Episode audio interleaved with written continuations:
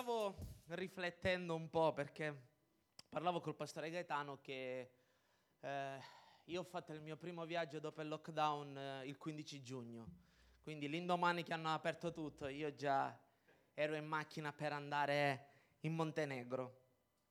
E, e ho viaggiato parecchio durante, durante questo tempo, eh, sono stato in varie nazioni, sono stato in Germania, in Croazia, in Montenegro, in Albania, eh, in Olanda, mm, un po' in giro e mi sono reso conto che ognuno la storia del virus la, la vive in modo diverso.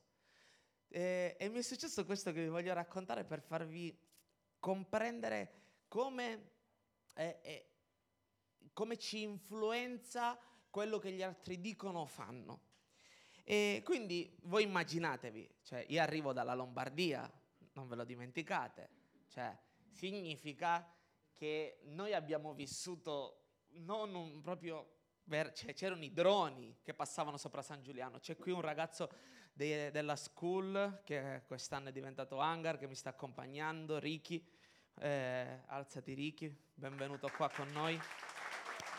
E, e lui può, può, può, dire se sto dicendo una bugia. Cioè, c'erano i droni che passavano sopra, sopra la scuola a San Giuliano e abbiamo passato veramente eh, un, un, tempo molto, molto stretto, molto duro. Figurati, noi abbiamo pure preso una multa perché essendo una Ollus di diritto, riconosciuta da Regione Lombardia, perché c'è stato qualcuno che mi ha fatto uno statuto così fatto bene, che appena l'ho presentato a Regione Lombardia hanno detto voi dovete diventare Ollus, senza pagare niente, senza fare niente. Noi in un mese eravamo Ollus. E tutti hanno detto ma come mai? E ho detto boh. Tutti dicevano che non si poteva, però è successo così. Infatti il statuto me l'ha fatto il pastore avvocato Catherine. E e quindi durante il lockdown noi potevamo continuare a svolgere le nostre attività.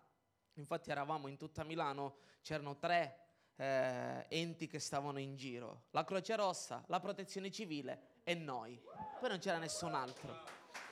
E, e, e mentre eravamo per strada, eravamo in una stazione a Garibaldi, eh, voi immaginatevi, in alcune città hanno chiuso hanno preso dei palazzetti, del, dei posti dove far vivere le persone che vivono per strada, quindi senza tetto, in un posto, perché c'era la quarantena per tutti, cioè si doveva stare a casa. A Milano no. A Milano voi immaginatevi che in piazza Duomo, chi conosce un po' Milano tra Duomo e San Babila, c'è tutto un vialone pieno di negozi che porta fino al Duomo, in tutte quelle viuzze c'erano dormivano lì e vivevano lì almeno 300 persone con le tende, cioè, ci, ci hanno proprio fatto un campo, ma non organizzato dalla polizia, cioè loro hanno preso le tende, si sono bonnati le tende, noi siamo arrivati lì un giorno e abbiamo visto tende dovunque, abbiamo detto che cosa sta succedendo? Sembrava tipo il film, eh, come si chiama quello di Willie Smith? Eh, Io sono leggenda, così, che tu arrivavi lì, Duomo deserto, vedevi tutte queste tende. E quindi in tutto questo contesto ci fanno addirittura una multa perché stavamo aiutando la gente. Abbiamo dovuto pure contestarla e grazie a Dio non abbiamo pagato niente perché vabbè, noi potevamo farlo e, perché ci avevano accusato di un assembramento di senza tetto e noi gli abbiamo detto ma se quelli già vivono assembrati cioè dovete essere voi forze dell'ordine a tenerli a, al massimo a, a, tenerli separati. Ma voi immaginatevi che questo è impossibile. Però abbiamo trovato un, abbiamo trovato un carabiniere molto intelligente. Non ho niente contro i carabinieri eh. mio suocero è poliziotto quindi non ho niente contro le forze dell'ordine. Però che ha fatto questa cosa e ci ha dato questa multa quindi l'abbiamo dovuta contestare. Perché vi racconto questo? Perché arrivando da questo contesto molto ristretto, esco il 15 giugno fuori dai confini italiani e arrivo in Slovenia, poi in Croazia. E appena esco fuori dai confini italiani mi fermo in una stazione di servizio a fare il pieno. E ho detto, no, qua non ce n'è Covid. Aveva ragione la signora di Mondello lei non, ancora non lo sapeva, però cioè, uscendo fuori dai nostri confini, poli- la polizia senza mascherina, alla dogana tutti senza mascherina, la gente senza mascherina, tu entravi nei posti senza mascherina, tu guardavi e dicevi siamo in un altro pianeta. Io ho passato tre giorni fuori dall'Italia quando rientro di nuovo a, da Bari, perché poi ho preso il traghetto per rientrare, rientro di nuovo da Bari, mi fermo alla prima stazione di servizio e io ti immagini, sai, stanco, viaggio, cosa, arrivo, scendo, entro dentro la stazione di servizio, tipo metà Italia, ero vicino Roma. Appena entro tutti mi guardano così. E io ho detto, che cosa ho fatto? Mi stavo tipo, so, sono in mutande, che cosa è successo? Non avevo la mascherina. Io in tre giorni mi ero dimenticato che esisteva il Covid, che si portava la mascherina e tutto. Perché? Perché tutto intorno a me non mi faceva ricordare questo. Ora ognuno di noi, dipende dove ha vissuto e dipende cosa si è vissuto nel proprio territorio, lo vive in modo diverso. Perché ti racconto questo? Perché io credo che noi dobbiamo comprendere e discernere in che tempi stiamo vivendo. E io voglio raccontarvi una storia che noi troviamo nella Bibbia in Prima Re, al capitolo 17, dove noi vediamo che c'è un tempo difficile in Israele, più o meno come lo stesso tempo che stiamo vivendo noi. E vi leggo i primi due versi e poi vi racconto che cosa stava accadendo. Dal verso 8 leggeremo Prima Re 17. Dice così, allora la parola del Signore gli fu rivolta in questi termini, alzati, va ad abitare a Sarepta dei Sidoni io ho ordinato a una vedova di laggiù che ti dia da mangiare. Che cosa stava accadendo? Il profeta Elia aveva discusso con eh, il re Acab e con sua moglie Jezebel. Allora, siccome Israele, voi sapete che siete studiosi della Bibbia sicuramente più di me, che Israele passava così, una settimana amava Dio, l'altra settimana amava un altro Dio, una settimana amava Dio, una settimana amava un altro Dio e vivevano più o meno così. E Dio ogni volta che vedeva che loro si allontanavano da lui, come abbiamo cantato, come abbia detto anche il pastore, prendeva e mandava qualcosa per dire svegliatevi. Delle volte mandava un profeta, ma loro non ascoltavano nessuno. E allora sapeva che l'unico metodo era dargli una punizione. Un po' come i figli, sai quando tu gli dici non fare questo, io mi immagino a Giuppi, Giuppi non fare questo, che lui non ne vuole sapere e il pastore Gaetano allora gli dice niente cartoni animati. E più o meno Dio faceva così, gli dava, faceva delle cose affinché loro si rendessero conto che stavano sbagliando. E gli dice al profeta Elia, mandiamo una carestia in Israele. Allora Elia va da questo, va da questo re e gli dice, fino a quando non lo dirò io, non pioverà più su Israele. E Dio gli dice ad Elia, va ad abitare qui in questo letto del fiume, dove tu berrai l'acqua e dove io ti manderò pane e carne con i corvi. E Elia vive un bel tempo lì. Quindi voi immaginatevi, bello, c'era la carestia, lui era tranquillo, mangiava il pane, gli arrivava la carne. Non so se era picagna, se, erano, se era costi, non so che cosa, che tipo di, di carne era, Fatto sta che gli arrivava la carne il pane e beveva dal letto del fiume. Soltanto che la carestia dura più di tre anni in Israele. Allora, arrivato a un certo punto, questo benedetto letto del fiume si prosciuga. Allora Dio gli dice, vai a Saretta dei Sidoni. Lì io ho comandato ad una vedova di provvedere per te. Quindi Israele era messo male, perché figuratevi che se c'era un letto del fiume che si era prosciugato, se non pioveva significa che non c'era raccolto, significa che tutti i granai, che tutte le, le provviste che erano state stipate non c'erano più, c'era una carestia tremenda. E Dio non gli ha detto ad Elia, Elia, facciamo una cosa, vattene in Egitto, che in Egitto hanno da mangiare, perché non è che eh, Dio stava punendo tutto il mondo, era in Israele la carestia. Se tu uscivi fuori da Israele, tu andavi in Egitto, tu andavi da qualche altra parte, c'era da mangiare. Non è che non c'era da mangiare, era in Israele la carestia. E perché Dio non gli dice ad Elia, Elia, vai dal re Acab, che sicuramente nel palazzo ci avranno da mangiare. Se voi andate a leggere più avanti, Acab dice proprio questo, che loro addirittura avevano da mangiare, stava finendo, infatti erano preoccupati, ma fino a quel momento avevano da mangiare e da bere addirittura per, per i cavalli e per tutto il bestiame. che poi lui parla con uno dei suoi e dice fai una cosa, vai in giro, vedi se ci sono delle provviste, perché altrimenti ci tocca uccidere tutto il nostro bestiame. Quindi fino a quel punto il palazzo stava bene, è un po' come oggi. Noi soffriamo e quelli che sono ricchi, anzi diventano sempre più ricchi. Aveva ragione mia nonna che mi diceva i pidocchi fanno pidocchi e i soldi fanno soldi. Più o meno funziona sempre così, da sempre. E quindi mi fa strano vedere Dio che gli dice ad Elia, vai in quella città e vai da una vedova. Non gli dice vai da una persona ricca, non gli dice vai nel palazzo del re, perché lui poteva anche cambiare e, e far sì che Acab si prendesse cura di Elia, per paura. La Bibbia dice in proverbi, chi non mi sta seguendo mi segue alle 9 del mattino che leggiamo i proverbi insieme, che poi preghiamo anche col pastore Catherine che, che, che la becchiamo la mattina senza trucco. L'altra volta, l'altra volta lo, mi, mi, mi, volevo uccidere, mi ha detto la prossima volta chiama mio marito, non chiamare me mi ha rimproverato.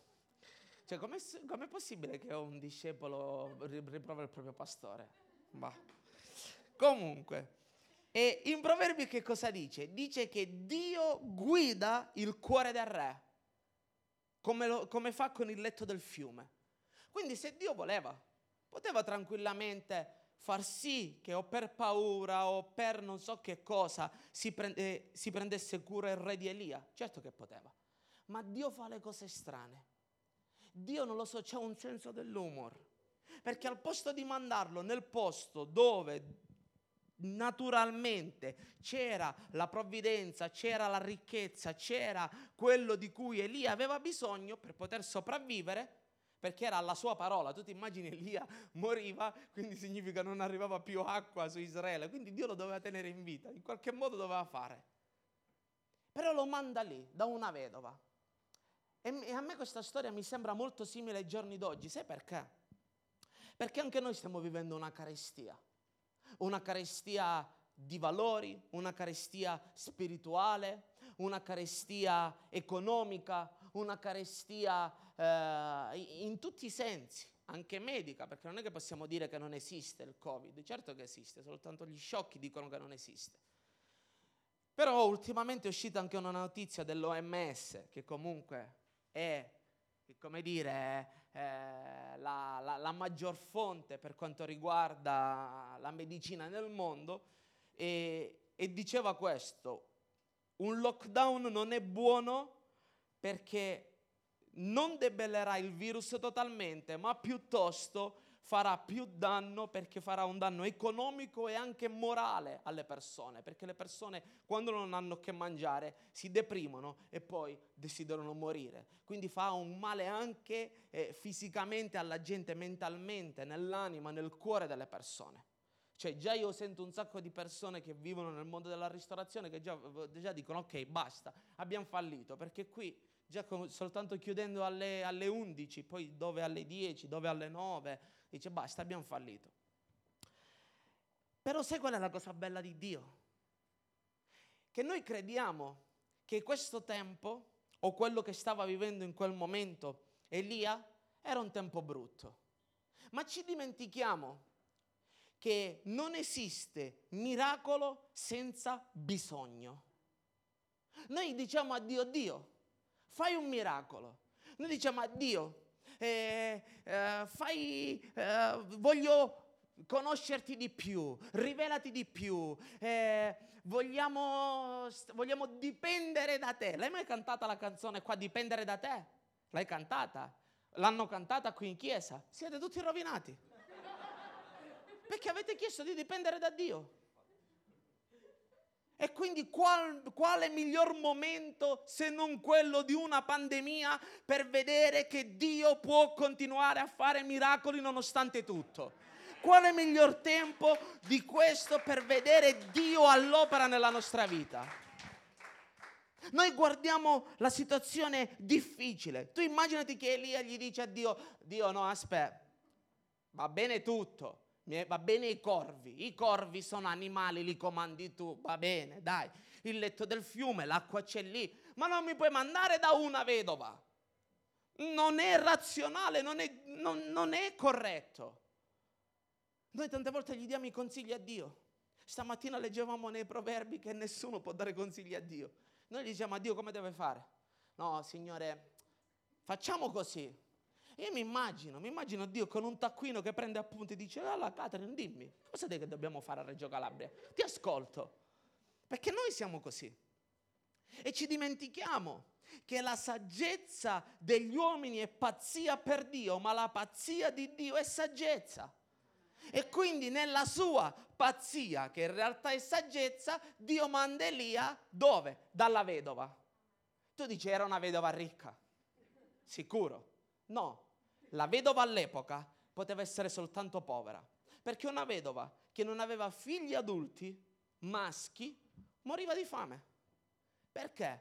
Perché le donne non lavoravano e non esisteva nessun reddito di cittadinanza, nessun sussidio, nessuna cassa integrazione, non esisteva niente di tutto questo. Esisteva soltanto che se eri uomo andavi a lavorare, se eri donna o ti sposavi o eri figlia o se eri vedova i tuoi figli ti dovevano campare. Se i tuoi figli non ti potevano campare perché erano donne erano troppo piccoli, eri spacciata. E infatti guardiamo che cosa succede in questa storia. Dice così, egli Dunque si alzò e andò a Sarepta. E quando giunse alla porta della città c'era una donna vedova che raccoglieva legna. Egli la chiamò e le disse, ti prego, vammi a cercare un po' d'acqua, tipo come questo.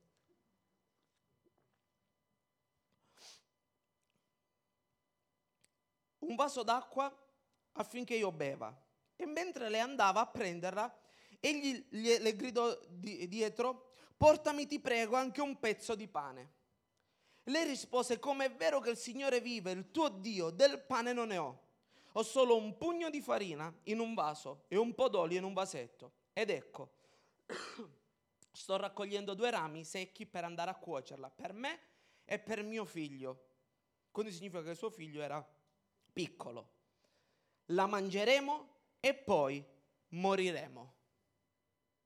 Cioè non soltanto va da una vedova povera, pure depressa perché arriva e non è che la vedova gli dice, ah, meno male, adesso è arrivato Elia, Elia, ti stavo aspettando, tu non ti immagini quanto ho pregato. Perché noi abbiamo questo concetto.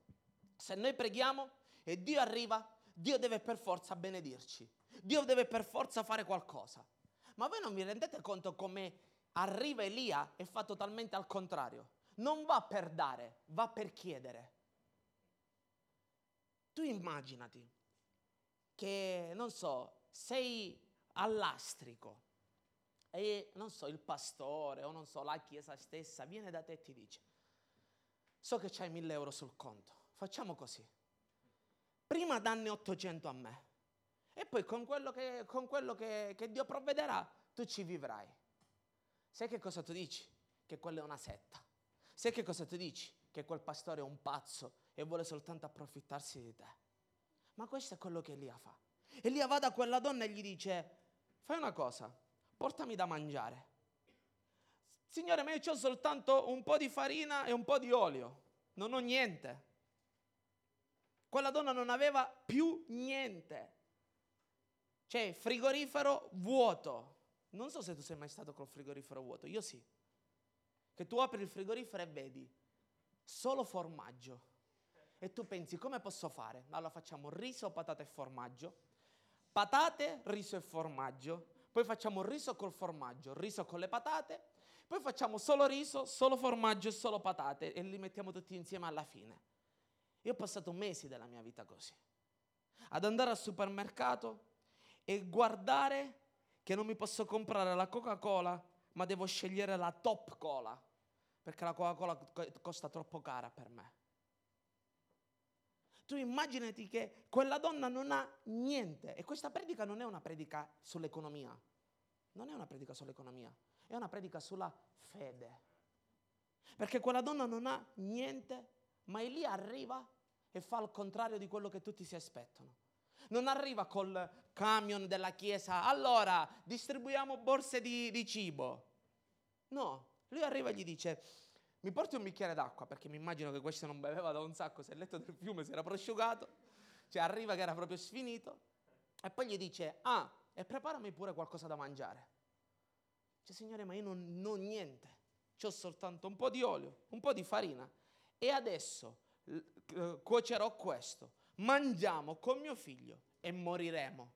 Cioè lei dice, siccome dobbiamo morire, almeno moriamo sazi, sai, per non morire, dice, almeno moriamo in pace, ci mangiamo quello che abbiamo e amen. E io più guardo questa storia e poi dico, Dio, ma forse ti sei sbagliato. Perché l'hai mandato qui? Mandalo da un'altra parte, mandalo in un altro posto. Stiamo vivendo un tempo sicuramente difficile per chiunque. Solo chi ha un posto fisso dorme con, uh, in due guanciali, come si suol dire. Ma la maggior parte dell'Italia non ha un posto fisso. La maggior parte delle persone al sud vivono pure alla giornata. La maggior parte delle persone al sud vivono pure senza un contratto di lavoro in regola. E che cosa succederà adesso? E adesso che chiuderanno tutto? Perché di parlano che vogliono chiudere di nuovo tutto. Io voglio dirti una cosa, smettila di pensare di non essere capace di dare qualcosa, perché in realtà io e te abbiamo sempre qualcosa da dare. Noi dobbiamo imparare a vivere secondo i principi di Dio. E i principi di Dio dicono che quando sei debole sei forte, che quando non hai niente hai tutto, che quando vuoi ricevere devi dare. Invece adesso è un tempo dove tutti quanti ti mettono innanzi e ti dicono ok, facciamo una cosa, risparmiamo, aspetta, eh, non compriamo questo, non compriamo quest'altro. Io ti dico una cosa, che durante il lockdown, come ti ho detto all'inizio, quello strong, ho ascoltato una predica che penso che voi avete ascoltato quella domenica di John Bivier e durante la predica lui parlava del dare. E io mi sono fermato e ho fatto un bonifico di una tot, tot cifra che non potevo permettermi perché non avevamo neanche per pagare l'affitto perché eravamo tutti chiusi dentro, i ragazzi facevano fatica, eravamo indietro di due o tre mensilità e ho detto no, facciamolo. Alla fine del lockdown io ho dieci volte la stessa cifra che ho dato. Come? Buh, non lo so. Perché la matematica di Dio non è 2 più 2 fa 4. La matematica di Dio può essere anche che 2 più 2 fa 25. La matematica di Dio non è la matematica degli uomini. Dio non ragiona come ragioniamo noi. Dio si muove per fede. Quando vede fede nella vita di una persona, lì è il momento migliore per fare un miracolo. Perché tu pensi una cosa, tu preghi per un miracolo, ma il miracolo avviene se ci deve essere un atto sovrannaturale di Dio. Se tu hai un milione di euro in banca, che miracolo deve fare Dio? Paga tranquillo il tuo affitto, pagati tranquillo le tue rate e vivi tranquillo. Quando è che Dio deve fare un miracolo? Quando tu guardi il tuo conto corrente, perché dico di soldi? Perché so che è il problema più o meno di tutti. Tu guardi il conto corrente e dici meno, meno 50 euro. Come faccio a pagare l'affitto? Come faccio a fare quest'altro? Come faccio a fare quest'altra cosa? È quello che stava vivendo quella donna. Quella donna arriva e gli dice al profeta Elia, mangeremo e moriremo. Ed Elia le disse, non temere, vai e fa come hai detto, ma fanne prima una piccola focaccia per me e portamela. Poi ne farai per te e per tuo figlio. Cioè, Elia, tu non l'hai capito che questa è povera? Ma tu sei un approfittatore, Elia. Ora, chi, chi conosce la Bibbia sa che il profeta era la figura di Dio. Quando il profeta arrivava in una città era come se Dio stesso stesse arrivando. Quando il profeta parlava era Dio che stava parlando. Quindi io vedo il profeta e vedo le azioni di Elia come se Dio stesso stava parlando a quella donna. Che cosa gli sta dicendo Dio a quella donna? Dai prima a me. E non faremo un'offerta alla fine, non ti preoccupare, stai tranquillo. Non lo faremo. Cioè Dio gli dice a una donna vedova e povera, depressa, che vuole morire, fai così, la focaccia e, e quel, quella farina e quell'olio per preparare quella focaccia, portala prima a me. Perché la tua, la tua fede non si vede nei momenti dove tutto va bene, perché dove tutto va bene non hai bisogno di fede, è dove tutto va male che hai bisogno di fede. Io credo che questo tempo sia un tempo dove Dio dividerà dentro la sua Chiesa chi ha fede e chi no. E la Bibbia dice nella lettera agli ebrei che senza fede è impossibile piacere a Dio. Noi dobbiamo imparare a parlare l'unica lingua che Dio parla, che non è né il calabrese, né l'italiano, né il portoghese, né il cinese. Alcuni dicono si parlerà in cielo cinese perché ci sono più cinesi. La lingua di Dio è la fede. Lui capisce soltanto questo linguaggio. Noi stiamo maledicendo questo tempo quando noi possiamo trasformare questo tempo in un tempo di miracoli. Noi stiamo maledicendo questo tempo dove noi possiamo trasformare questo tempo in un tempo dove noi conosciamo di più Dio perché lo vediamo in azione nella nostra vita. Noi non dobbiamo fare l'errore di lasciarci influenzare per quello che vediamo intorno a noi. E ti ho raccontato all'inizio, io esco fuori dall'Italia e dopo tre giorni mi ero dimenticato del virus. Perché? Perché tutto quello che c'era attorno, attorno non mi parlava di virus. Noi non dobbiamo lasciarci influenzare per quello che c'è fuori. E non ti sto dicendo, lo ripeto, perché so che alcuni poi strapolano quello che vogliono. Non sto dicendo che non esiste. Esiste. Avuto delle persone care che si sono ammalate, ci sono dei nostri pastori che si sono ammalati. Quindi non sto dicendo questo, ma sto dicendo che noi dobbiamo vivere nella fiducia e nella certezza che in questo tempo noi possiamo vedere ancora di più Dio in azione. Ancora di più. E guardate che cosa succede. Allora gli dice, portami una focaccia per me e poi ne farai una per te e una per tuo figlio. E io vedo qui lo stesso principio. Quando Dio dice, vuoi ricevere? Dai. Dio gli stava dicendo a quella donna, donna, fai un atto di fede. Fai quello che per gli uomini è pazzia. Tu non hai da mangiare, dovrebbe arrivare qui qualcuno a portarti una busta di spesa. Dalla tu. Io voglio sfidarti in questo tempo, diventa tu una benedizione per le persone attorno a te. Non aspettare che qualcuno ti debba portare qualcosa. E io l'altra volta stavo parlando con delle persone in un'altra città, in un'altra nazione, dove io vedo questa cosa di siamo poveri, dobbiamo avere, voi siete più ricchi.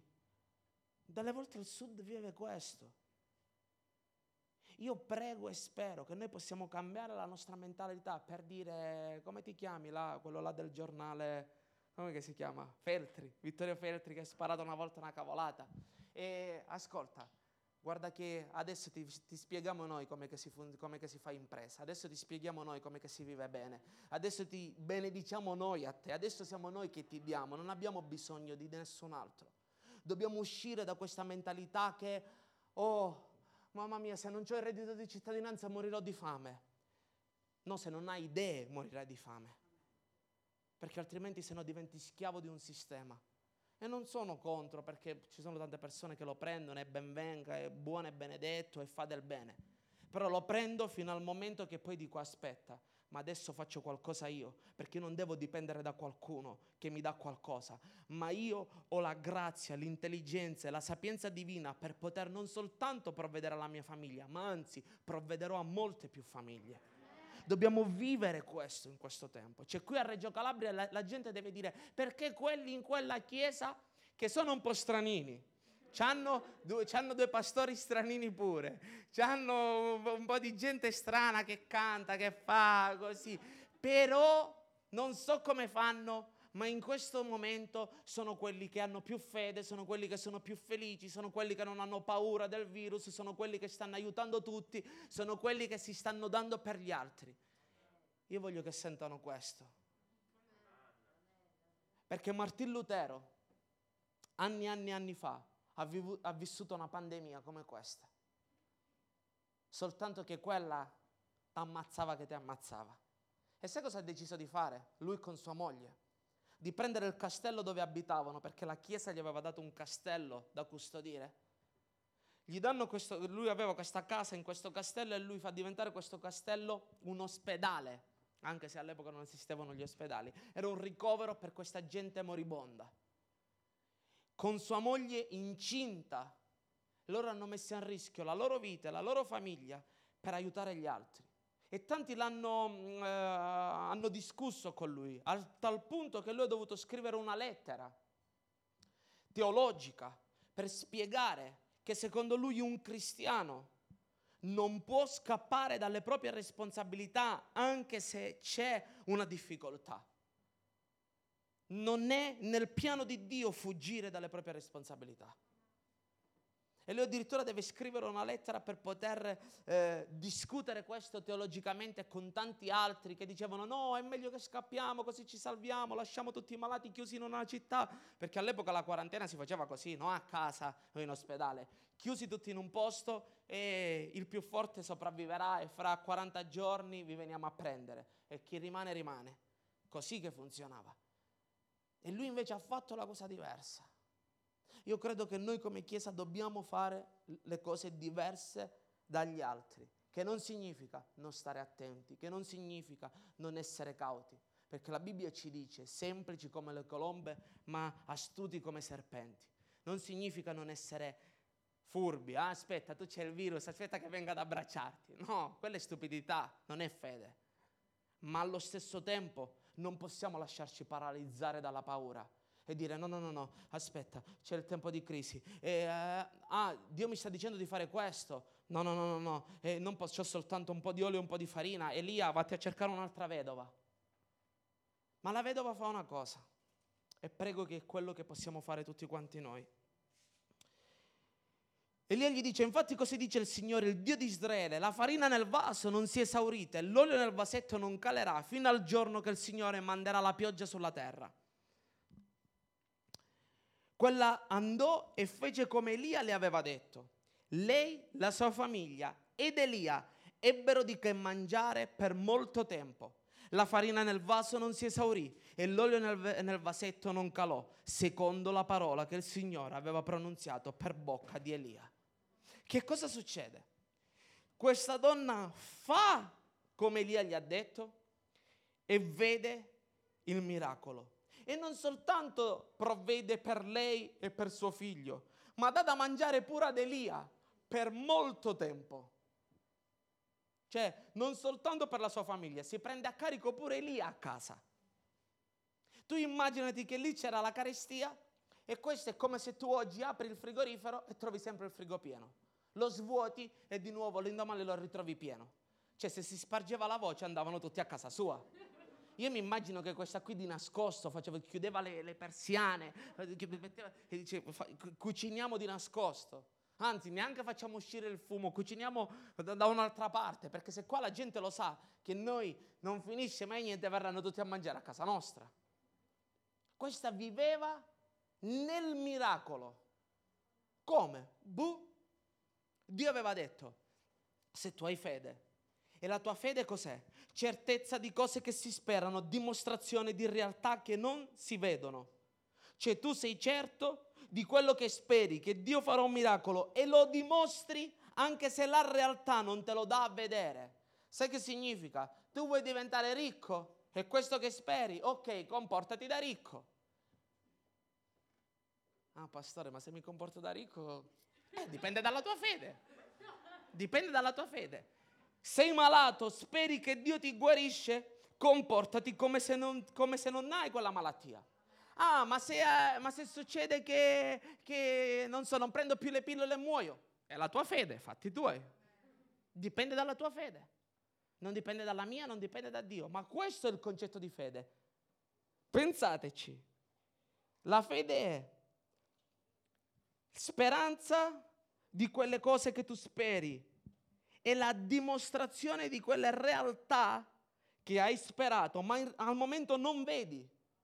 Quindi tu devi agire come se stesse succedendo. Ecco perché la fede è pazzia.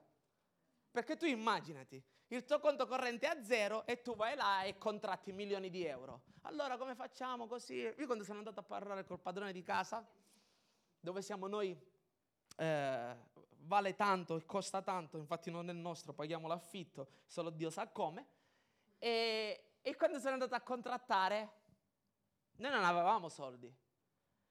Tu immaginati che vai là, eh sì, noi siamo missionari, siamo poveri, così, quello sai cosa ti dice? Ma vai, io non te lo, no, che fa? Lo do a uno che poi questo non mi paga. Ah sì, signor D'Ambrosio non si preoccupi, allora così cosa dobbiamo fare? Sì, perché qui da da... Era, sì. Io parlavo come se nel mio conto corrente ci fosse chissà che cosa e io pensavo dentro di me, mamma mia che sono, sono folle, sono pazzo. Però la Bibbia dice che la fede è pazzia. Altrimenti se no tutti possono avere fede. La fede è pazzia. E noi dobbiamo imparare a vivere nella pazzia di Dio. Dobbiamo imparare a vivere nella pazzia di Dio. Quest'estate, prima, prima della conferenza, mia moglie mi guarda e mi fa, eravamo in macchina e mi dice, giù, tu sei folle. E io non sapevo se fosse un complimento o no, perché sai, ti dicono tu sei folle. Allora ero lì, in che senso? Pensa a questo. Hanno chiuso tutte le conferenze del mondo, cioè sono state tutte cancellate. Hanno cancellato addirittura le Olimpiadi. In, Giappo- in Giappone credo che lo dovevano fare, sì. Hanno cancellato pure le Olimpiadi, che hanno miliardi per potersi organizzare. E tu vuoi fare la conferenza Scegli Gesù. Tu sei folle. Infatti è l'unica conferenza dal vivo che siamo riusciti a fare. E poi mi dice, hanno chiuso tutti i viaggi, hanno chiuso tutto, e tu vuoi fare il tour. Tu sei folle. E io ho detto, ah ok, se folle in questo senso mi piace. Perché? Siamo riusciti a fare tutto quello che dovevamo fare. Ma perché l'abbiamo fatto? Perché siamo incoscienti? No, perché siamo tornati tutti a casa sani e salvi ma perché ci siamo resi conto che non possiamo essere succubi di, delle circostanze che, che stiamo vivendo, perché lo stiamo vivendo, però tu puoi decidere se viverlo in fede, se viverlo in Dio o se viverlo come quelli moriremo tutti. Io avevo un alunno l'anno scorso alla school che la sua frase tipica era moriremo tutti infatti lo prendevamo in giro. C'era il terremoto in Albania, moriremo tutti. Arrivata la pandemia, moriremo tutti. Eh, moriremo tutti. Infatti quest'anno abbiamo detto, raga, ora chi dirà moriremo tutti? Dipende da noi, è una nostra scelta. E guardate questa donna, decide di fare quello che Elia gli aveva detto, quindi quello che Dio gli aveva detto per bocca di Elia. E lei vive questo miracolo sovrannaturale. Tu dici, vabbè, però sai che cosa succede? Dio manda determinate situazioni e circostanze o le permette, per meglio dire, perché ci vuole far crescere, ci vuole portare a un altro livello di fede. Delle volte Dio ti spinge a un, a, a, in un punto dove tu sei al massimo, tu dici più di qua non posso andare perché morirò e poi non ti rendi conto che Dio ti spinge così al limite che tu dici, no, aspetta, c'è un altro scalino. Non lo sapevo. Non pensavo di, di riuscire a superare questa situazione. Non pensavo di riuscire a, a superare questa circostanza. Non so se ti è mai successo che tu sei lì e dici no, questo è troppo difficile e, e, e chiedi a Dio che, ti, che, Dio ti soccorre e chiedi a Dio no, basta, non ce la faccio più. E tutto ad un tratto è come, non so, superare un livello di un videogioco. Tu neanche ti rendi conto, oh, ammazzi quello... Quando, io mi ricordo, vabbè, il Nintendo, per alcuni non sanno neanche che cos'è, però... E superavi ed eri nell'altro livello, nell'altro quadro. Che poi sembrava che c'era un'altra televisione perché usciva di là, tac, e poi spuntava dall'altra parte. E più o meno con Dio funziona così. Ti porta al limite massimo per farti vedere quella forza che tu non sai di avere, quella fede che tu non sai di avere. E fa così con questa vedova, che questa vedova noi vi ricordate che comincia depressa, mangeremo e moriremo. Ma sperimenta questo nella sua vita. decide di credere in Dio, decide di la, di mettere in atto la sua fede, vive il miracolo e poi anni dopo succederà qualcosa che ti faccio vedere. Dopo queste cose, il figlio di quella donna, che era la padrona di casa, si ammalò e la sua malattia fu così grave che egli cessò di respirare. Allora la donna disse ad Elia, che ho da fare con te, o uomo di Dio? Sei forse venuto da me per ricordarmi le mie iniquità e far morire mio figlio? Ed egli gli disse, dammi il bambino. Lo portò in camera sua, pregò e Dio lo risuscita. Quella donna all'inizio della storia era depressa, non aveva fede, perché non era lì mangeremo questo e poi Dio provvederà. No, noi mangiamo questo e moriremo.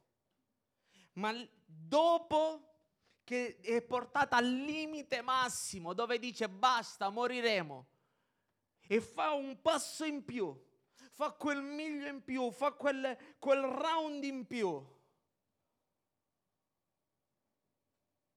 arriva, vede il soccorso di Dio, vede come Dio agisce nella sua vita e arriva poi, come in tutti, tu pensi che appena finisce il coronavirus vivremo tutti felici e contenti, tipo le, le, le, le fiabe. Finì il coronavirus e vissero tutti felici e contenti. Io non credo proprio. Ti do una profezia, preparati, che avrai altri problemi. Ah, pastore, ma non era una predica sulla fede? È la fede, però una fede reale, non una fede emotiva, solo vittoria, solo andrà bene, solo gloria, solo benedizione. Non esiste questo.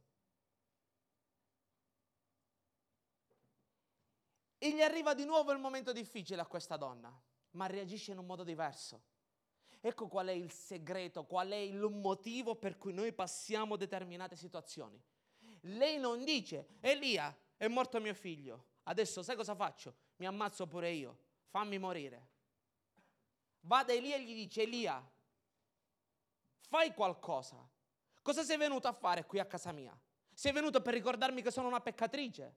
Cioè gli sta dicendo, Elia, non è che mi hai salvato da quello e adesso ora dobbiamo... Cos'è? Finiamo la storia così.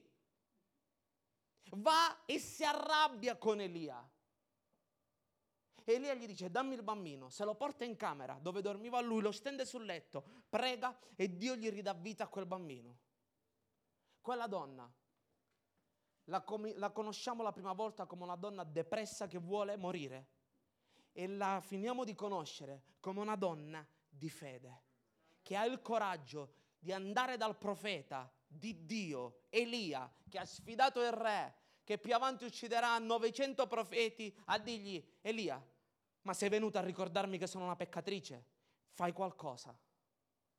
Perché Dio vuole e ci insegna questo, che il regno di Dio è preso a forza e i violenti se ne impadroniscono, ma non violenti umanamente, violenti nella fede.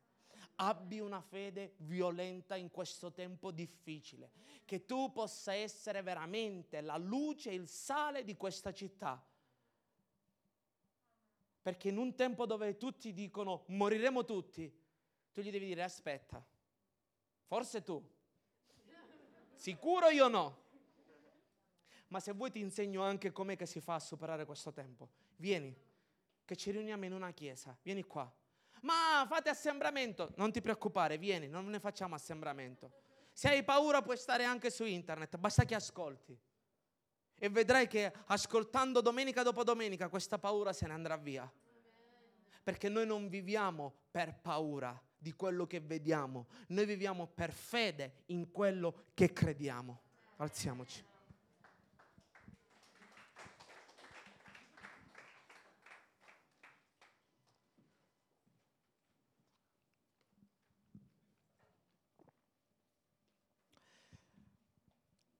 So che anche in chiesa avete passato un tempo particolare, uh, determinate situazioni, circostanze. So che dobbiamo essere saggi, stare attenti, rispettare tutte le regole. Sì, è giustissimo e dobbiamo farlo. Anche se alcune regole ti confesso che sono assurde. Non stanno né in cielo né in terra. Rientrando dall'Italia tante volte mi sono reso conto che da ogni paese che rientri c'è una regola diversa. Tu dici, ma perché il virus, non so, guarda e dice, ah qui mi trovo in Croazia. In Croazia tocco i turisti. Eh, sai, delle cose che tu dici, però ok, va bene, siamo saggi, facciamo tutto quello che dobbiamo fare, siamo accorti, rispettiamo le regole che ci sono da rispettare, ma non possiamo vivere nella paura. Non possiamo vivere nella paura della crisi economica, non possiamo vivere nella paura del virus, non possiamo vivere nella paura che non ce la faremo. Noi siamo un popolo di fede e un popolo di fede crede nelle promesse del suo Dio. Con tutto il rispetto, anche se non mi rispecchio in questo governo, Conte può dire qualsiasi cosa, il comitato tecnico scientifico può dire qualsiasi cosa, ma quello che a me interessa è quello che la, la Bibbia mi dice. E la Bibbia mi dice che Dio ha pensieri di bene e di pace per darmi un futuro e una speranza. La Bibbia mi dice che anche se camminassi nella valle dell'ombra della morte non temerei alcun male perché tu sei con me, tu sei il mio rifugio, tu sei la rocca in cui confido. I giovani scelti si affaticano, cadono, ma coloro che sperano nel Signore acquistano nuove forze e si innalzano in volo come aquile. Piuttosto prendi pezzi di Bibbia, attaccali in tutta la casa e ripeti quello, ma non come un mantra, perché dall'udire viene la nostra fede. Allora forse abbiamo bisogno di ascoltare un telegiornale in meno e io li ascolto il telegiornale. A me piace essere informato. Un telegiornale in meno e un po' di Bibbia in più. Perché alla fine il telegiornale fede non te ne dà, te l'assicuro.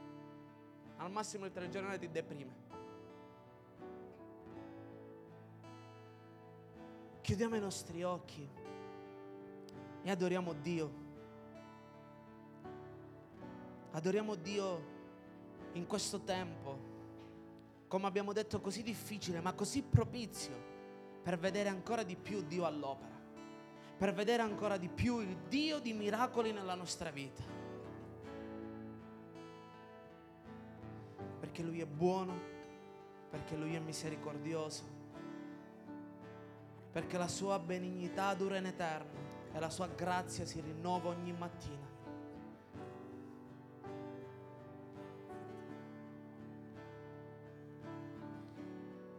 Davide quando viene perseguitato dal re Saul e Davide ha 300 uomini e re Saul ha un esercito intero che lo, lo perseguita per tutto Israele.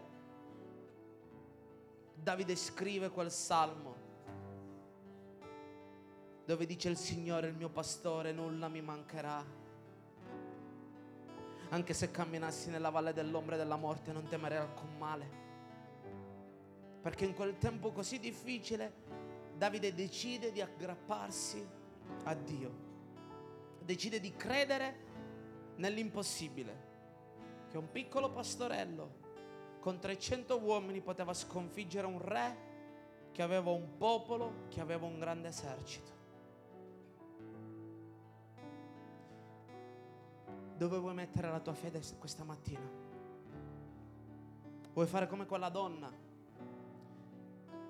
che con tutto naturalmente che gli dava contro decide di credere in Dio, decide di credere nella parola del profeta, decide di dimostrare la sua fede facendo una focaccia e dando un bicchiere d'acqua al profeta prima che alla sua stessa famiglia. O vuoi decidere di vivere nella paura e pensare, vabbè, penso soltanto a me stesso. Che me ne frega se il mio vicino ha bisogno? Che me ne frega se la persona che è lì è chiusa a casa in, in quarantena, anzi, lontano da lui? Sai durante il lockdown quante persone abbiamo visitato che erano chiuse a casa con il coronavirus? Io, Ricky e tutti i ragazzi. E sai con quanta paura avendo a casa una moglie incinta e due bambine? Però non ci possiamo tirare indietro dalle nostre responsabilità. E sai quante persone piangevano quando arrivavamo alla porta di casa loro? Quando gli lasciavamo un bigliettino perché non potevamo neanche incontrarli a causa della quarantena, dovevamo lasciare le cose lì, noi ce ne andavamo e loro aprivano per prendersene. Quante persone ci scrivevano per ringraziarci, scrivevano al numero che la Chiesa aveva messo a disposizione dicendo sono venute delle persone, hanno pregato da dietro la porta per me e io da quel giorno ho cominciato a stare meglio, sono guarito, sono guarita. Pensavo che nessuno mi venisse a trovare, ho chiamato il comune, ho chiamato a tutti, ma poi sono arrivati questi ragazzi.